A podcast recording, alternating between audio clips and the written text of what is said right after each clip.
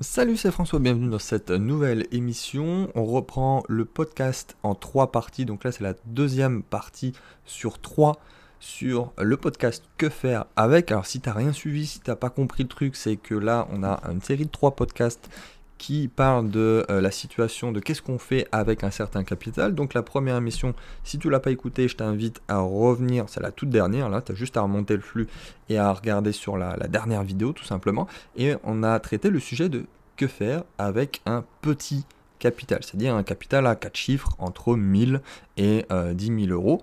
Et aujourd'hui, on va euh, détailler une situation un peu plus intéressante, même vraiment un peu plus intéressante, que faire avec un capital conséquent, mais quand même, c'est pas la folie. Donc on va appeler le cas intermédiaire. C'est un cas qui concerne beaucoup de, mes lecteurs, de mes abonnés. Je reçois beaucoup de mails, ça, dans tous les cas, euh, comme je le dis toujours, j'essaye de répondre à tout le monde, et si je réponds pas, c'est que j'ai pas vu le mail. Donc ici, euh, on essaye de, si on travaille et que tu es plutôt économe, que euh, peut-être tu as touché un héritage, qui sans être énorme n'est pas ridicule non plus. Donc tu peux avoir un, voilà, un patrimoine financier de 30 000 euros, 50 000 euros, un petit peu plus, 70 000 euros. On va aller jusqu'à 100 000 euros ici. C'est à peu près la même chose parce qu'il n'y a pas non plus une énorme différence, qu'on se le dise, entre 50 000 et 100 000.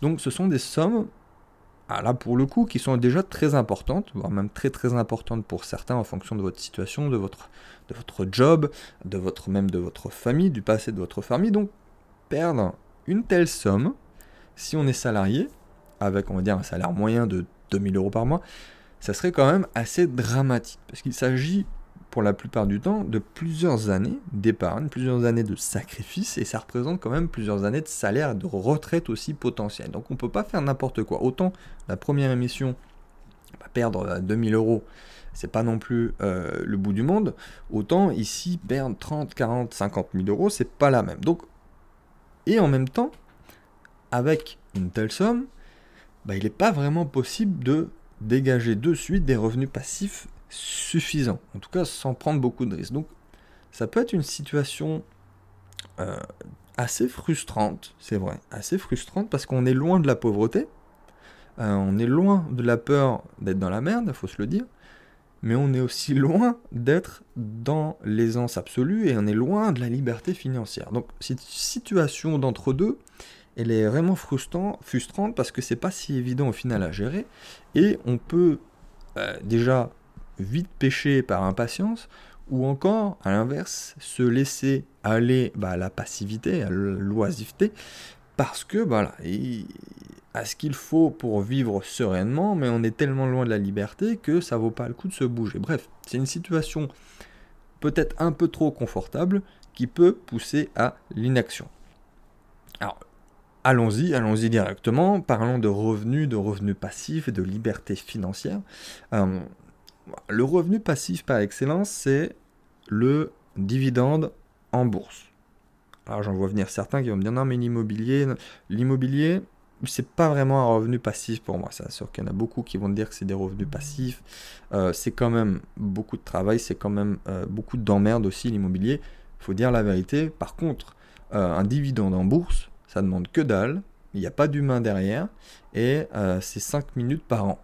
Voilà, c'est tout. Donc le revenu passif quand même par excellence, c'est le dividende par an, par, en bourse. Pardon. Donc si on considère qu'un portefeuille passif bien géré s'appréciera de 10% par an, on va prendre des chiffres ronds, euh, je pense que pour assurer sa croissance et sa pérennité, il ne faudrait pas en retirer plus de 3% par an. Donc si on prend par exemple 100 000 euros, qui est le cas euh, extrême de notre exemple aujourd'hui de cette deuxième mission. 100 000 euros d'épargne placés sur une stratégie, comme ça on pourra en retirer 3 000, 5 000 euros par an. Donc c'est pas ridicule, c'est pas mal, mais on est quand même très très très loin de la liberté financière. On ne peut pas forcément en vivre euh, à moins d'avoir des moyens, euh, des besoins plutôt très très très limités. Donc qu'est-ce qu'on fait avec une telle somme, avec un capital à 5 euh, chiffres? Alors on va revenir sur euh, des axes qu'on a déjà abordés pendant la première émission. Première partie. Donc, perdre une telle somme, on le rappelle, ça serait quand même dramatique et euh, pas souhaitable du tout. Donc il est important de placer une part importante de ce patrimoine sur des stratégies d'investissement qui ont fait leur preuve depuis très très très longtemps et qui ne sont pas risquées. Donc il va falloir diversifier euh, au sein de plusieurs classes d'actifs, voilà, comme les actions, euh, les métaux précieux. Donc pour cela, je t'invite à peut-être euh, réécouter des émissions que j'avais fait spécialement sur le sujet, ou peut-être à t'abonner à mon magazine trimestriel où là je parle quasiment à 100% du temps de placement, d'investissement assez alternatif ou des actifs qui ont fait leur preuve. Donc un investissement boursier passif par exemple, c'est clairement dans cette catégorie-là, dans cette première partie. C'est quelque chose de très peu risqué. Et l'objectif ici, sera euh, bah, de voir en fait notre portefeuille prendre de la valeur dans une logique de moyen long terme avec un rendement qui est bon sans être extraordinaire. Donc on va dire du 10% par an. Et en réinvestissant, surtout au début, en réinvestissant les intérêts chaque année, et si tu peux faire en plus un petit effort d'épargne pour renforcer ce capital, ça peut aller quand même assez vite. Donc tu auras un capital qui deviendra de plus en plus important chaque année, tu vas réinvestir, et à long terme, ça peut te permettre vraiment d'atteindre pour le coup une indépendance euh, financière qui est réelle. Alors ça va toujours pas te prendre non plus 40 ans parce que c'est un capital qui est intéressant dès le début.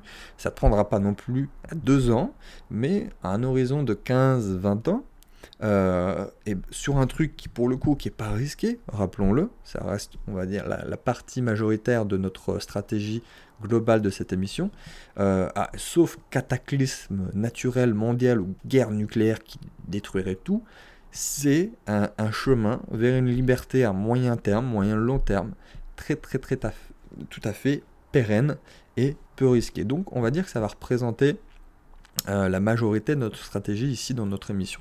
Donc deuxième partie, euh, pour essayer bah, tout simplement bah, de franchir la marche supérieure et de tenter euh, d'atteindre l'indépendance financière beaucoup plus rapidement, il va falloir bah, consacrer une, partie, une plus petite partie de ce patrimoine à des stratégies plus spéculatives et donc plus, beaucoup plus intéressantes. Donc je t'invite encore une fois à relire plusieurs émissions, plusieurs articles que j'ai écrits à ce sujet, mais les petits patrimoines, dans la première partie de, ce podcast, on l'a vu, il s'agit de pas de partir sur la même stratégie. On n'a pas les mêmes idées d'investissement. Donc la seule différence est que ici, tu as une force de frappe qui sera bien plus grande. Là où un petit patrimoine pourra mettre que bah, 1000 euros sur la table sur une stratégie spéculative, toi, tu vas pouvoir mettre plusieurs milliers d'euros. Tout en ayant, comme on l'a dit, la première partie, avec un objectif qui est déjà de sécuriser et de viser le moyen long terme.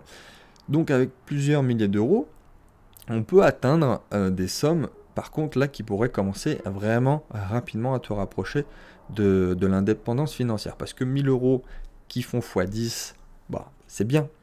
Euh, c'est bien, on passe de 1000 à 10 000. Mais par contre, un 10 000 euros qui fait x10, bah, on revient de suite à 100 000 euros. Et là, ça, te rapproche quand même de l'indépendance financière et on peut utiliser d'autres leviers, d'autres points qu'on va aborder à l'instant. Troisième point, là aussi, la base de la base, tu vas devoir t'intéresser de près à l'investissement immobilier. Et là, c'est intéressant quand on a un capital à 5 chiffres. Pourquoi? Parce que c'est un, patrimoine quand même qui est intéressant et c'est un profil bancaire qui commence vraiment à être séduisant.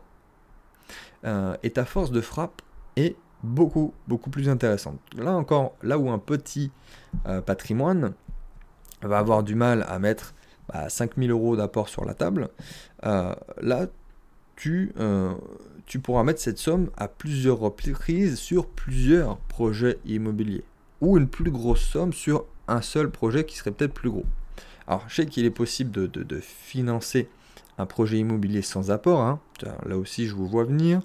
Moi, je l'ai fait plusieurs fois également, moi, d'investir sans apport, sans mettre un seul centime de ma poche. C'est possible, c'est super sexy sur le papier, mais je ne le conseille pas forcément tout le temps à tout le monde en fonction d'une situation. Et puis dans tous les cas, c'est pas aussi facile de se financer sans apport.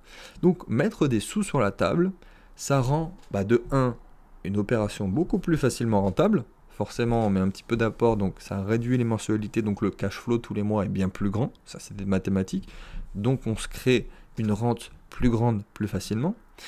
Et tout simplement, bah, le financement de la banque est beaucoup plus facile à passer. Euh, et pareil, encore une fois, moi personnellement, il y a eu des projets où aussi j'ai mis de l'apport. Parce que peut-être c'était un projet vraiment très touchy que ça n'allait pas passer, donc ça rassure la banque. Et dans un sens, moi, ça me crée un cash flow qui est bien plus important. Donc, si, euh, si tu ne veux pas mettre d'apport, ce capital rassure la banque dans tous les cas. On peut très bien dire aussi euh, coucou, j'ai 50 000 euros, prêtez-moi tel argent et de ne pas mettre les 50 000 euros et du coup les mettre, euh, comme on l'a dit sur le point 1, sur le point 2, stratégie long terme ou spéculatif. Et euh, tu pourras aussi investir plus facilement sur de plus gros projets. Donc là aussi, si tu es vraiment débutant en la matière, je peux t'aider, mon équipe peut t'aider. Je vais essayer de mettre, enfin même c'est sûr, euh, des liens dans la description, des propositions gratuites, des propositions payantes pour vraiment aller plus loin. Comme ça, tu n'auras plus aucune excuse. Donc voilà, maintenant sur les trois axes d'investissement que je préconise, quelle répartition consacrer à chaque axe? Parce que c'est bien, on a parlé de, trois leviers complètement différents et complémentaires, on le rappelle, mais qu'est-ce qu'on fait concrètement dans les chiffres? Donc ça va dépendre de deux choses. Ton euh, appétence au risque, on va l'appeler comme ça, et euh, ton envie ou non de mettre un apport dans l'immobilier, en gros. Donc je vais euh, retenir un profil de risque assez élevé et euh, l'envie de placer quand même un petit apport en immobilier. Voilà, classiquement, en gros, on va dire que c'est moi. Assez un profil risque assez élevé et on va répartir, on va encore reprendre l'exemple du capital à 100 000 euros. Alors, euh, si tu as 30 000, 50 000 et que tu écoutes ça et que tu entends 100 000, reprends la même répartition. Et je vais essayer de faire un cas bien particulier. On va faire ça. On va prendre d'abord le 100 000, on va prendre 30 000 après. Donc 100 000. Euh, on va adapter les chiffres en fonction de, ce capital et on verra après si tu as moins. Donc pour moi, l'idéal, ça serait donc de placer 60 euh, 000 euros sur la première partie, donc c'est-à-dire partie gestion de portefeuille passif, diversifié, peu risqué, moyen, long terme en ayant encore mieux si tu peux avoir un, petit côté de j'en rajoute un petit peu tous les mois avec une petite épargne, ça peut être beaucoup plus sympa. 20 000 euros euh, pour un projet IMO, donc on va dire par exemple 20 000 euros en apport pour un projet immobilier de 200 000 euros, du coup bah bim, on vient de lever 200 000 euros, c'est génial. Euh, on a mis un petit apport, on fait confiance à la banque, on crée une relation, ça, ça augmente légèrement le cash flow, c'est tout bénef. Et 20 000 euros donc sur des investissements spéculatifs, bien plus spéculatifs que les deux premiers, avec une répartition qui pourrait être bah, par exemple bah, 5000 euros euh, sur, des, startups à haut rendement, à haute, euh, des startups hautement spéculatives. Là, je t'invite à réécouter la première émission, j'ai un peu plus développé sur le point là. 5000 euros par exemple pour faire du trading, là aussi je l'ai développé dans la première émission, et 10 000 euros euh, sur le marché des crypto-monnaies. Voilà, donc 5 000, 5 000, 10 000, on a les 20 000 sur les investissements spéculatifs. Donc sur un patrimoine intermédiaire, on va dire 30 000 euros, euh, bah, je peux te conseiller par exemple de mettre 20 000 euros euh, sur le portefeuille passif, 5 000 euros d'apport pour l'immobilier, ou en tout cas pour rassurer la banque, ou dans tous les cas de le garder pour l'immobilier, même si tu as un pépin, comme ça tu as toujours au moins des sous qui peuvent, euh, que tu peux replacer directement derrière.